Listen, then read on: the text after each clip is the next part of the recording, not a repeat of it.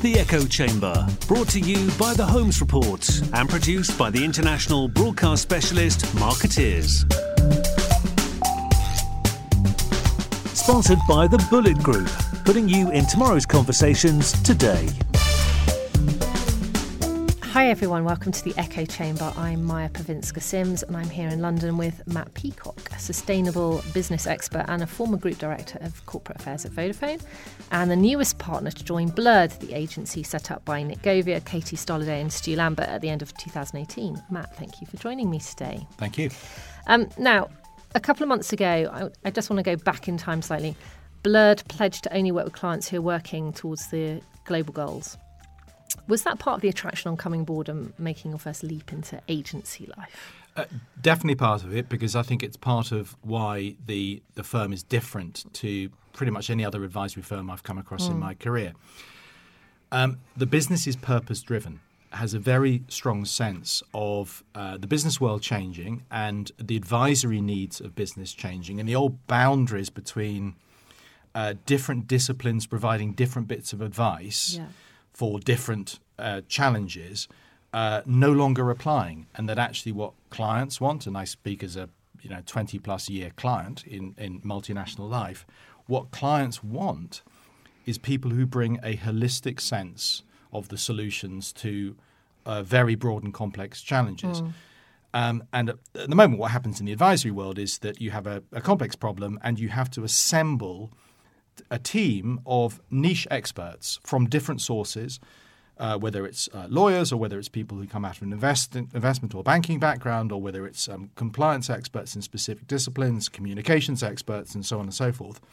And you, as the client, have to sit across all of that, mm. but you're on your own. Right. Okay. Yeah. And um, the attraction for me was was uh, was largely that this is a business that from the outset recognizes that the client need has changed. The yeah. world is more complicated, and that what clients want, and this resonated with me as a client, is very senior advice that takes account of all the full panoply of risks and the full panoply of uh, of stakeholder perceptions that come into play when a company has an opportunity it wants to seize or when a company is in trouble.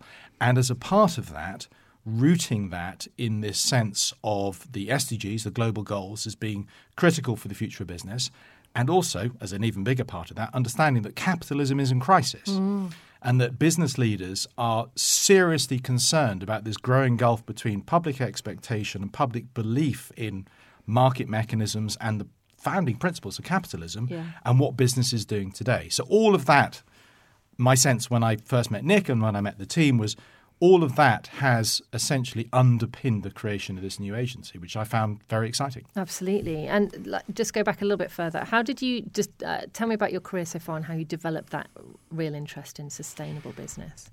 Um, well, I, I, mean, to be honest, I, have always had a very close personal interest in in several of the core elements of ESG. So, if you take human rights, which is part of the S of the ESG, which we'll perhaps talk about a bit later on right the way back to when I was a, a BBC reporter, I was very, very interested as a reporter working on assignments all over the place in in the, the, the, the dimensions of human rights as they play out on the ground. Okay. What actually happens um, when um, when people and when societies are under tremendous pressure, when fundamental rights are being uh, eroded very rapidly. Yeah um, in sectarian conflict, for example. So, understanding human rights, how, how it plays out in the world, has been something that's run all the way through my working life. I've always been interested in, always read about it, always thought about it.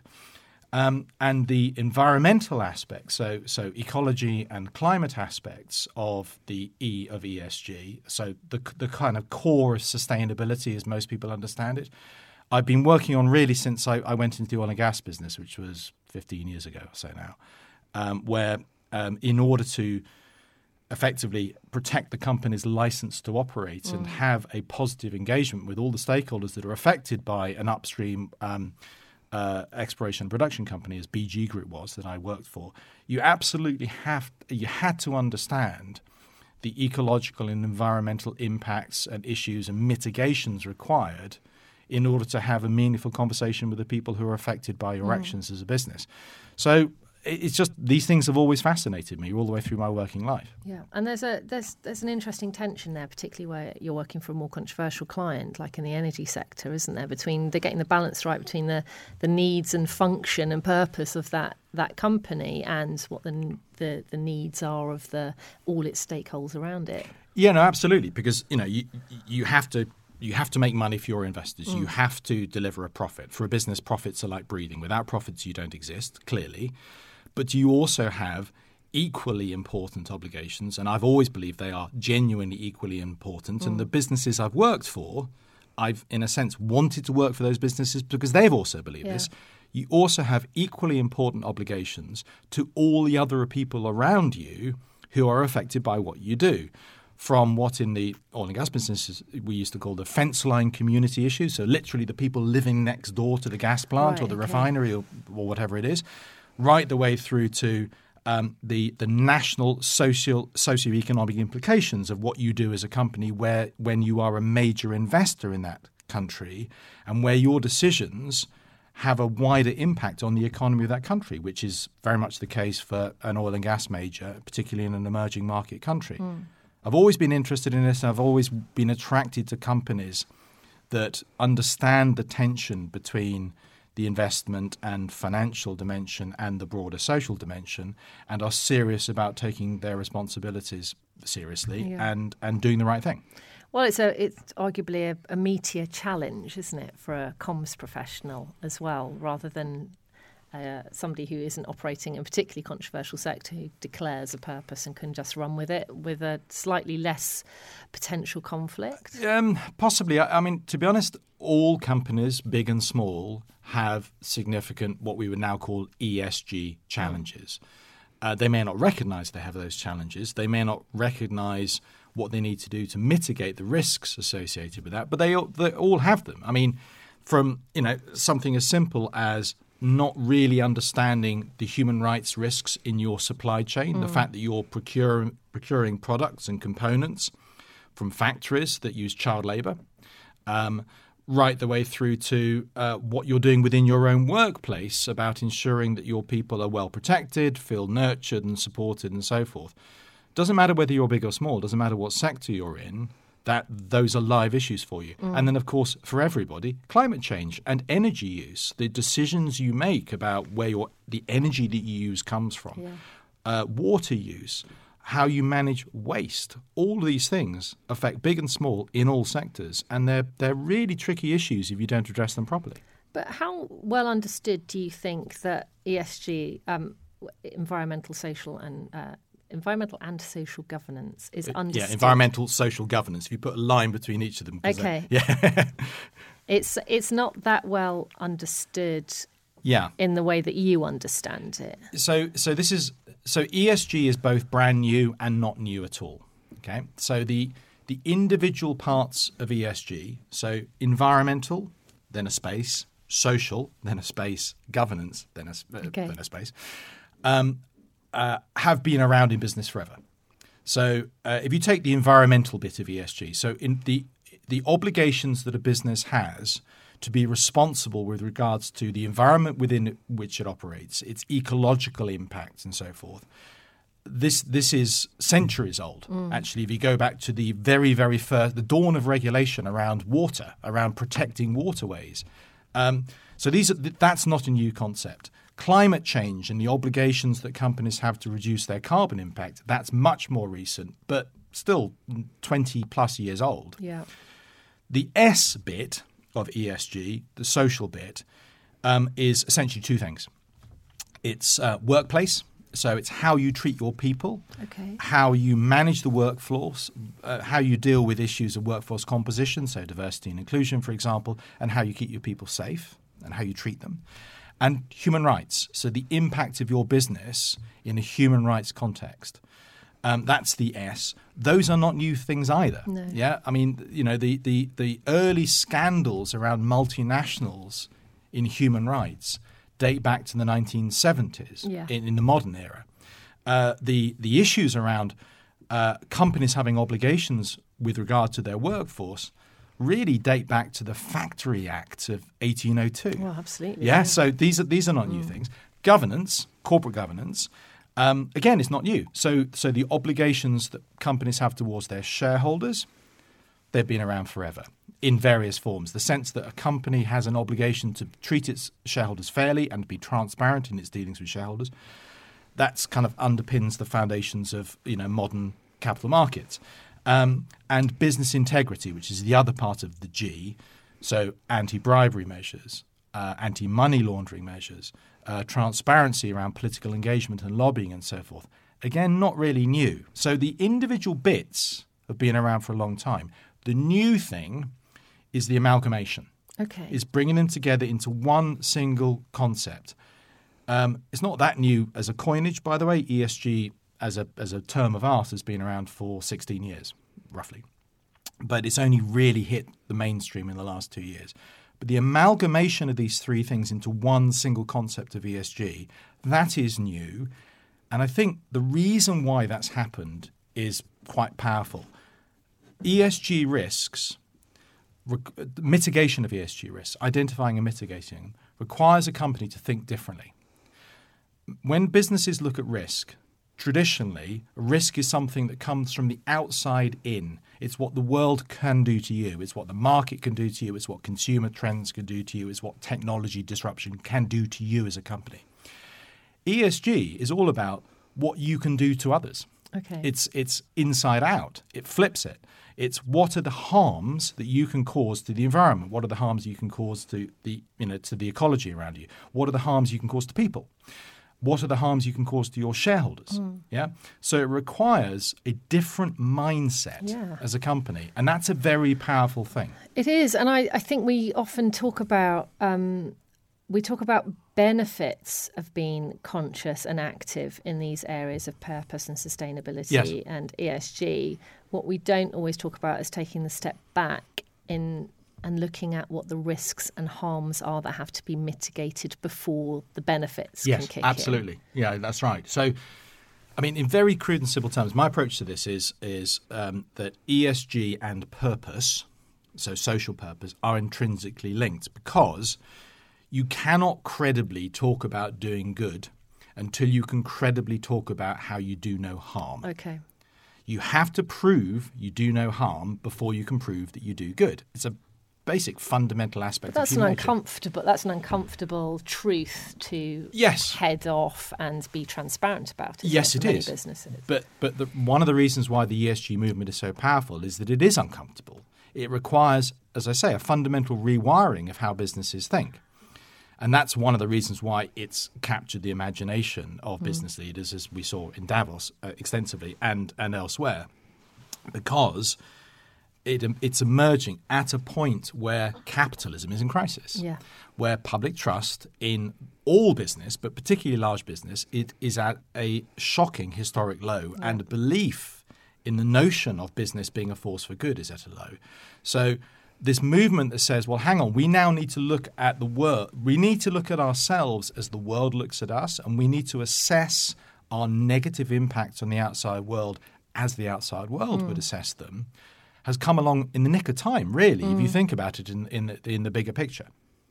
Um, and there's also the um, the element that we hear a lot about as well of woke washing, purpose washing, greenwashing, because Yeah. uh, along with that greater understanding by everybody involved, all stakeholders, including consumers, there comes uh, an increased cynicism. Yes, absolutely. Um, So how do you tackle that? How do you how do you get that right? so, so, and, and the cynicism is well founded and it's earned. Okay, because um, my my view is that if a company starts with its purpose Mm. and just with its purpose, it ends up going in a place where it starts talking about brand with purpose, Right. And it becomes essentially a branding and mission statement and a strapline exercise. But if it hasn't done the prior work around essentially the ESG dimension, what are the negatives that we need to identify, mitigate, be transparent about, and fix, ideally, where we can? If it hasn't done that 1st people are not stupid. Consumers are not stupid. Our stakeholders are not stupid. They are Yeah. they are the most informed they've ever been in human history, mm. largely because of social media. And you will be called out. So you can say we exist to do X, Y, Z that's really good, that will make the world better. Yeah. The world will instantly turn around and say, yes, but what? Hang on, what about the fact that you're, you know, destroying waterways or you're, you know, air pollution, or what about that human rights thing that we keep on reading about, or whatever it is, and will not believe that you're making a positive contribution to society, which is what purpose should be about, because you're not seriously addressing your unintentional negative contribution to society first. And do CEOs get this when you talk to boards? Are, are they starting? Is the penny dropping? Yes. It feels like this is quite a recent thing. Yeah, there's there's a there's a momentum around this, which I I think is one of the most significant things that's happened in modern business in half a century, in my lifetime. Um, and it's playing out in real time. 2020 is the year of the tipping point, where I, I I don't know of many large company boards that are not very very focused, hugely focused on ESG. And obviously, BlackRock and Larry Fink's letter brought that into sharp relief this year. But it's not the first time that Larry Fink has said it, by the way. He's been writing those letters for three years, but this is the first he Has has. he? We he haven't, has. we haven't heard of the first two. Yeah, no, no, no, it. no. I, I speak as a former recipient, Yeah. uh, as in forwarded on to me internally of the letters. So, so, so Larry Fink is not alone in this, by the way. But Larry Fink has absolutely identified this sort of systemic risk to Hmm. public confidence in capitalism, uh, going back a while now. Hmm. But this is the this year. His letter was different to previous letters, in my view, because it actually sharpened the tone. Okay. It In was what way? it was a much more direct statement that if you as a company do not get ESG, and, and his letter to clients actually talked about ESG. If you do not get ESG, you're going to have a problem because, um, paraphrasing the letter, essentially what BlackRock do now around assessing ESG leaders uh, so companies have strong ESG records, they will essentially be applying that filter, those criteria, to all companies. Right. Yeah. So if you as a company are not focused on the identification and mitigation of your ESG risks, actually you'll end up an outlier really, really quickly. And other, other big funds are doing the same thing. Um, and uh, certainly I know of quite a few large company, public company boards who are themselves, even if they haven't received the letter, because obviously BlackRock don't own everybody, they, Yeah. you know, there's a very, very strong sense Yeah. that the tide is turning rapidly. Business Roundtable in the US is another Oh, example. gosh, yes, of course. Um, very important. First Mm. time since the early 1970s that they've rewritten their sort of their guiding principles for business leaders, and this is the club of US CEOs, Mm. 140 CEOs, I think it is now. Essentially, every major business leader in the US is uh, effectively a member of the Business Roundtable. The Business Roundtable rewriting its principles to make it clear that that shareholders are one of many stakeholders, and companies have to take all stakeholder issues and dimensions into account in their business decisions. That's also another moment, and that was only August of last year, Yeah. right? This is all very recent.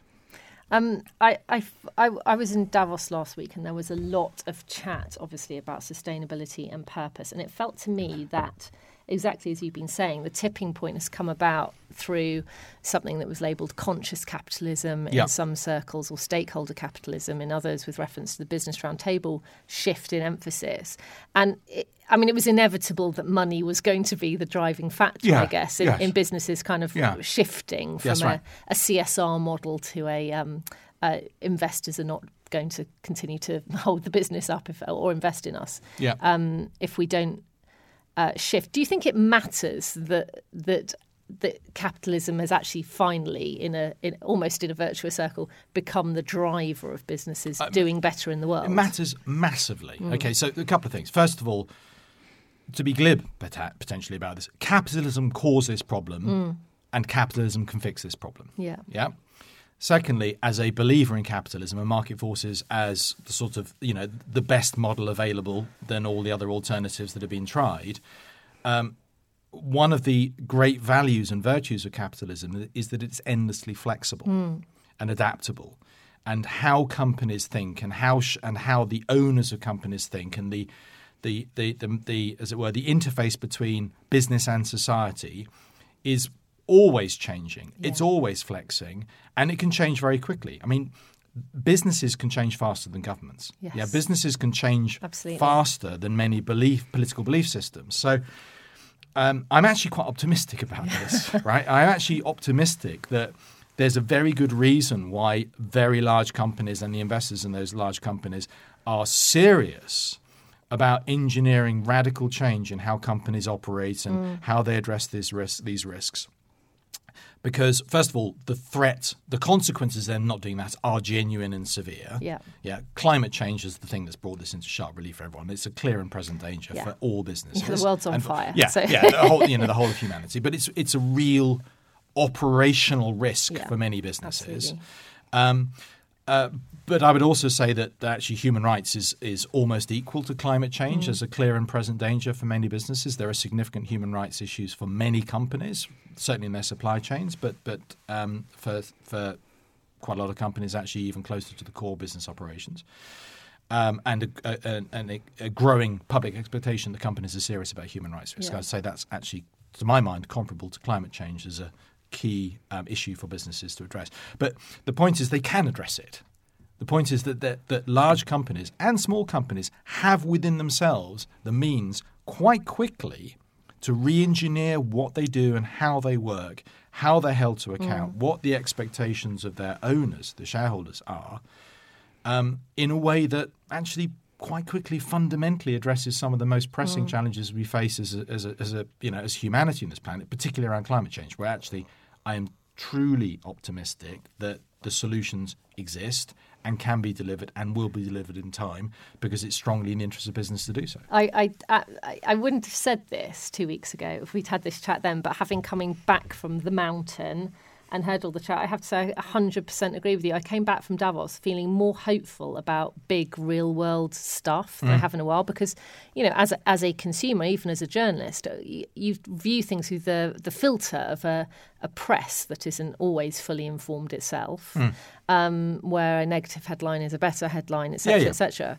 And I came back feeling actually hearing businesses talk about and we, had, we, we saw one panel session where they're talking about purpose being passe in the sense that if you're talking about one business trying to manifest its purpose yeah. for its own ends, yeah. that we're already past that point. It's got to be industries working together yeah. and working together with license from government and working together with credibility and support from NGOs. And that whole sense that uh, we have reached a point where that is completely okay, that NGOs aren't seen as selling out if they're working with business, yeah, where business isn't seen as but as trying to look good by working with governments and NGOs. It's genuinely we're we're at the point now, guys, where business has got the money, it's got the intellectual firepower, yeah. Yeah. NGOs have got the credibility, governments have got the license, yeah. and everyone working together is going to solve these problems. Yes. And it was it was truly hopeful. I came back feeling quite good about. Yeah. so look, I mean, in my own immediate personal experience, when I was at Vodafone, my team and I presented a business case to to our exco um, to decarbonize the company. Okay. To move Vodafone to 100% renewable electricity by 2025. And I began that by saying business case. Yeah. It wasn't, I mean, clearly there's a moral case. There's, you know, we have a climate emergency, okay? So that the, there's no debate about the moral dimension. But my view is that if you take an ultimately an ESG objective and you present it as a P and L objective. In other words, you present it as something that's integral to the financial health of the company over the long run. Mm. Um, it's a no-brainer for a company to do it. So in the case of Vodafone, my, what my team and I demonstrated, and it wasn't difficult to do, is that if you take a forward view of energy costs and the um, the telecoms industry, in fact the ICT sector generally, are they're very intensive energy users, yeah. huge amounts of electricity. If you take a forward view of cost of electricity, which in Vodafone's case was around 1.1 billion euros a year was being spent on electricity, something in that region. And you fast forward into the future and you look at what will happen to energy costs buying this stuff from whatever power generator you know generation company is available. So whether it's fossil fuels or not, whatever, you just buy it on the market. You take a longer term view of what will happen in the future with carbon pricing, with the potential for energy shocks, oil shocks, mm. you know, in, in, through something happening in the Middle East or whatever. If you take a forward view over a sort of six, seven, eight year period of what that cost curve looks like, and then compare it with the cost of entering into a 10 year power purchase agreement with a renewable power generation company or multiple multiple countries, mm-hmm. actually the business case for moving to renewable power was really strong. Okay, that's interesting. Yeah, and that is the case for a lot of companies. Mm. You can ta- you can take other equivalents in other industries where you look at the cost of not doing something over time versus the cost benefit of moving to an alternative that that is much better for ecology, much better for energy, climate, um, uh, or much better from a human rights perspective potentially. You, it's often it, it's actually it's quite straightforward if you do the analysis to present a business case that says why would we not do this Yeah. purely from the P&L, quite apart from the fact that it's the some, that it's something we should do as a responsible company anyway. And that was my experience just using that renewable um, uh, energy example to illustrate it. I've come across other examples in other industries and other companies where the same is true. And probably the you know the meta example that everyone talks about is Unilever. That, Of course. That's absolutely the perspective that that um, the Unilever board took and is still taking, which says actually we become a better business with a stronger P and L Yeah. by delivering the sustainable um, living plan. Yeah. Yeah, and that that really I think is the other big difference about the conversations you'll have heard in Davos is it's it's not what do we need to do to make the world like us. No, absolutely. It's what do we need to do that actually makes up genuinely makes our businesses stronger from from an absolute core P and L mm. perspective that will also you know achieve the outcomes that, that the whole of humanity wants from us. So, what's just bring this back to our audience? What's the comms, PR, corporate affairs role in all of this? Okay, so I think first of all, understand it. To be blunt, so uh, understanding ESG, to my mind, is is it's going to become a prerequisite for anyone in the comms and corporate affairs world, in the same way that sort of you know understanding how to read an annual report is. Okay, if you need to understand the the language of risk and mitigation around the E and the S and the G. I, I mean, anyone coming into the profession now, I think, should should be immersed in that. I mean, I lecture on ESG and purpose at business schools. Okay. And what kind of response do you get when you? Uh, Huge interest. okay. Huge, huge interest. And um, uh, the the people I speak to, who are you know they're the next generation of CEOs and CFOs. Okay, they absolutely recognise that ESG will define the rest of their working lives. Yeah. and, and these are people in their sort of late twenties through to mid late thirties, right? So those are the CEOs and CFOs of the future. Therefore, the corporate affairs directors and the senior advisors of the future who are in the profession now need to keep track with that. I would say. So the first thing is is sort of understand it. The second thing, and this is I think a huge opportunity for our profession as communicators and corporate affairs people, is that you know back to my point earlier about ESG requiring a rewiring of how you look at the world. ESG is all about what does the world think of us? What's the world worried about? What do we need to do to address the world's perceptions of our negative impacts? Well, that's what comms people do. Yeah. That's that's what comms is about. Yeah. We we are the mirror to the organisation. We are the corporate conscience. You know, to go back to Dubonnet and all the rest of it. Um, that's that's our great strength. Our great strength is saying to the organisation, "This is what the world thinks. This is what the world's worried about, and this is what we need to do to address that." So, in a curious way, ESG doesn't have a single owner in companies at the moment. The G is sort of the company secretary general counsel. It's legal. Yeah. The S is a mixture of HR and for human uh, uh, from a human rights perspective, it's often a legal risk Yeah. and an operational risk. And the E is very often it's a sustainability team, right? Okay. But there's no single point owner for ESG on the client side. My view is that in the future, ESG should be owned by corporate affairs and communications because the mindset that's required to do it well is is the mindset that we all bring to this profession Yeah. So there's a real opportunity here for the industry. hugely. Okay, but it comes down to understanding it You've got first place. it does, and you know it's it. There are some technical details you need to understand. You Yeah. need to understand some of the history and some of the the regulatory frameworks and the rest of it that sit around it. But that's no different to if you work in financial communications, understanding the UK Takeover Code and how the panel works. Mm. It's it's it's having an immersion in a level of technical skills so you can speak the language and provide the right advice. Yeah, it's a craft skill thing. It's not insurmountable. No, and same with healthcare as well. Yeah, yeah, and then you've got sector knowledge as, Yeah. as well. So you know, understanding the language of telecoms or understanding the language of um, oil and gas or pharma or whatever it is. It's no different. It's it's a new skill set, Mm. but it is one that fundamentally plays to the strengths of people who come into a profession with a, an innate sense that their job is to represent the world to the company, as well as represent the company to the world. So it's internal and external storytelling. Oh uh, yes, absolutely. I mean, and the other dimension to all of this, by the way, is companies that don't do this lose the workforce. yes. Yeah, I mean, Yeah. your Uh, own the small matter of talent. yeah, there's well, not just talent, motivation, belief, Yeah. confidence. You know, I mean, look at what's happened to a number of big US tech firms just Mm. in recent weeks on climate change and the sense from very junior people in these organizations that they are really frustrated their companies are not doing enough. Yeah. Yeah. And that's a small taste of what I think lies ahead for companies that don't deal with this. Yeah, we've talked about employee activism a lot over the past few months. It's definitely a thing, even within our industry as well. you Yeah, know, it- in no, terms of the clients absolutely you're representing. I mean, you know, back back to Blurred and your uh, opening question about what why was I attracted to Blurred? The fact that Blurred uh, have focused on the SDGs as, as a as a key a key decision making process Yeah.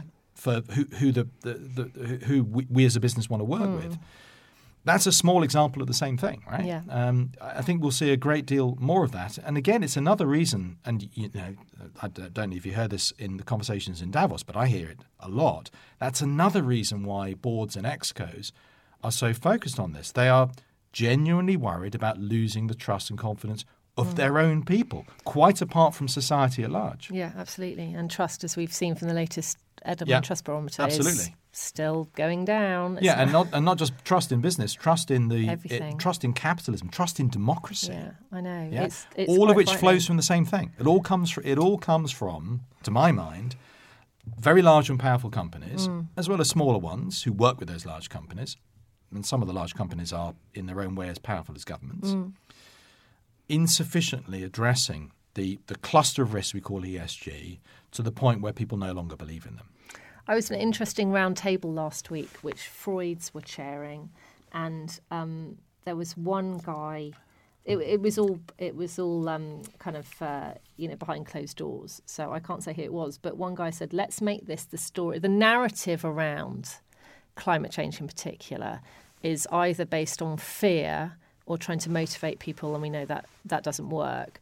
Why don't we change the narrative and make it the moment we pulled down, pulled back from the brink, the moment that we realised we had to all pull together as business, Yeah. governments, and and charities and individuals to to literally pull humanity back from the brink, and Yeah. that's a much more powerful narrative. And that felt really, that really, really resonated with me. That Yeah. felt quite true. Yeah, and I agree with that. I mean, I I, I take a sort of slightly more. Um, uh, how can I put this? Uh, slightly more sort of prosaic and finance-oriented view on this, which is This was a room full of creatives. yeah, no, sure, which is fine, which is all good. Um, but companies are going to make a lot of money in the future by being good Yeah. and solving these issues, and uh, more and more companies are realizing that and doing something about it. So, for example, to pick, pick one example at random, Volkswagen saying that nine years from now they will only produce electric vehicles. Yeah. They will not produce a hydrocarbon engine vehicle in the range nine years from now. In order for that to happen, all of their major home markets need to have street side infrastructure to charge electric Yep. vehicles. In order for that to happen, Germany and France and the major economies of Europe need to move into the production of electronics and battery technology that right now is pretty much 90% produced in China. Yeah. Okay. So you track back from that one company saying that one thing, which is a very strong and important goal, and suddenly you have a reinvention of uh, vast parts of manufacturing industry across Europe. Oh my God, I hadn't Yeah, thought about that. yeah. That's fascinating. Yeah, um, Yeah. and, and that has a geopolitical dimension because if you then step back and say, well, what's going on about US and China at the moment? Well, a lot of this is about who is going who is going to be the not just the economic superpower of, of of this decade and beyond, who is going to be the technological superpower, and the technological superpower, in large part, will be the the the country or the bloc that has the the solutions that provide the same standard of living that we have now, the same all the things we take for granted, like being able to jump in a car and drive where we want, but with zero carbon impact. Yeah. Yeah. So, in other words, that one company saying that one thing, when you sort of trace it through, what does it mean for national economies? What does it mean for um, uh, ancillary industries? What does it mean in kind of macro political terms? Actually, it's very profound. And the reason why it'll happen is because that one company, pick you on Volkswagen, but I could pick on anybody, that one company has basically said, well, if we don't do this, we won't exist. Mm. Because every car on German roads will be Chinese by, you know, sort of 2035 if we don't do this. Yeah. So they're going to do it. But in order for them to do it, they actually need government to do a bunch of stuff. They need a whole bunch of other companies to join in. And then other companies, other countries will also follow suit. All the major economies in Europe will follow suit. And then before we know it, just from that one example, most of Europe is decarbonised in automotive nine years from now. That's quite a big goal, isn't it? Yeah, but but it's it's a real thing because Yeah. if they don't do it, they won't exist. And it's totally doable. Well, I, I- whether it's totally doable, we'll see. There's there's a lot of lot of uh, obstacles to overcome, there but are, but I, I- you know, I, I but it's not altruism. It's, It's not, not- CSR. no, it's, it's not. not It's not greenwash. It's not purpose washing. It's you know if if a company like sense, that. right? Well, it's more than that. If a company like that does not do this, it will not exist. Their core market will be awash with companies from another country that have the answer when they don't have the answer. Yeah. And you can see the same in every sector. You can see all industries grappling with the same mm. challenges. And the leaders in those industries standing up and saying, you know what, by this year, X year, we will be X. Yeah. And that then has a forcing function back through time, through their supply chain, through others that they rely on, infrastructure providers, what it is- whatever it is, that achieves a really important outcome. And they're saying those things because they say they know that if they don't do them, they, they will die as businesses. It's real. It's it's not it's not something that's a nice to do. It's not an offset over here while they get on with the old way of doing things. That's quite a motivating factor, isn't it? Yeah. Um, Matt, as a takeaway, finally, what would be one piece of guidance you'd give to PR and corporate affairs professionals who are starting to work with clients in this area? I would say any conversation that begins with "we need a purpose," Yeah. you need as gently as you can, either in house or with a client if you're an advisor, to say, could we start the conversation in a different place, please? Can we look at all the all the things that you need to fix as far as the world is concerned about the harms that you do or that they perceive that you do, mm-hmm. out of which process and out of which conversations will emerge a pretty strong sense of what is the good that you do. Hmm. Yeah? But if you begin the conversation where it's all about just we need a purpose, please can you give us a purpose? My my experience is that you end up in a place where you have a strapline Okay. and you have an, an, an advertising theme, and it just doesn't wash anymore. Yeah. Okay. Very strong point to end with there, Matt. Thank you very much for joining us in the Echo Chamber. Thank you.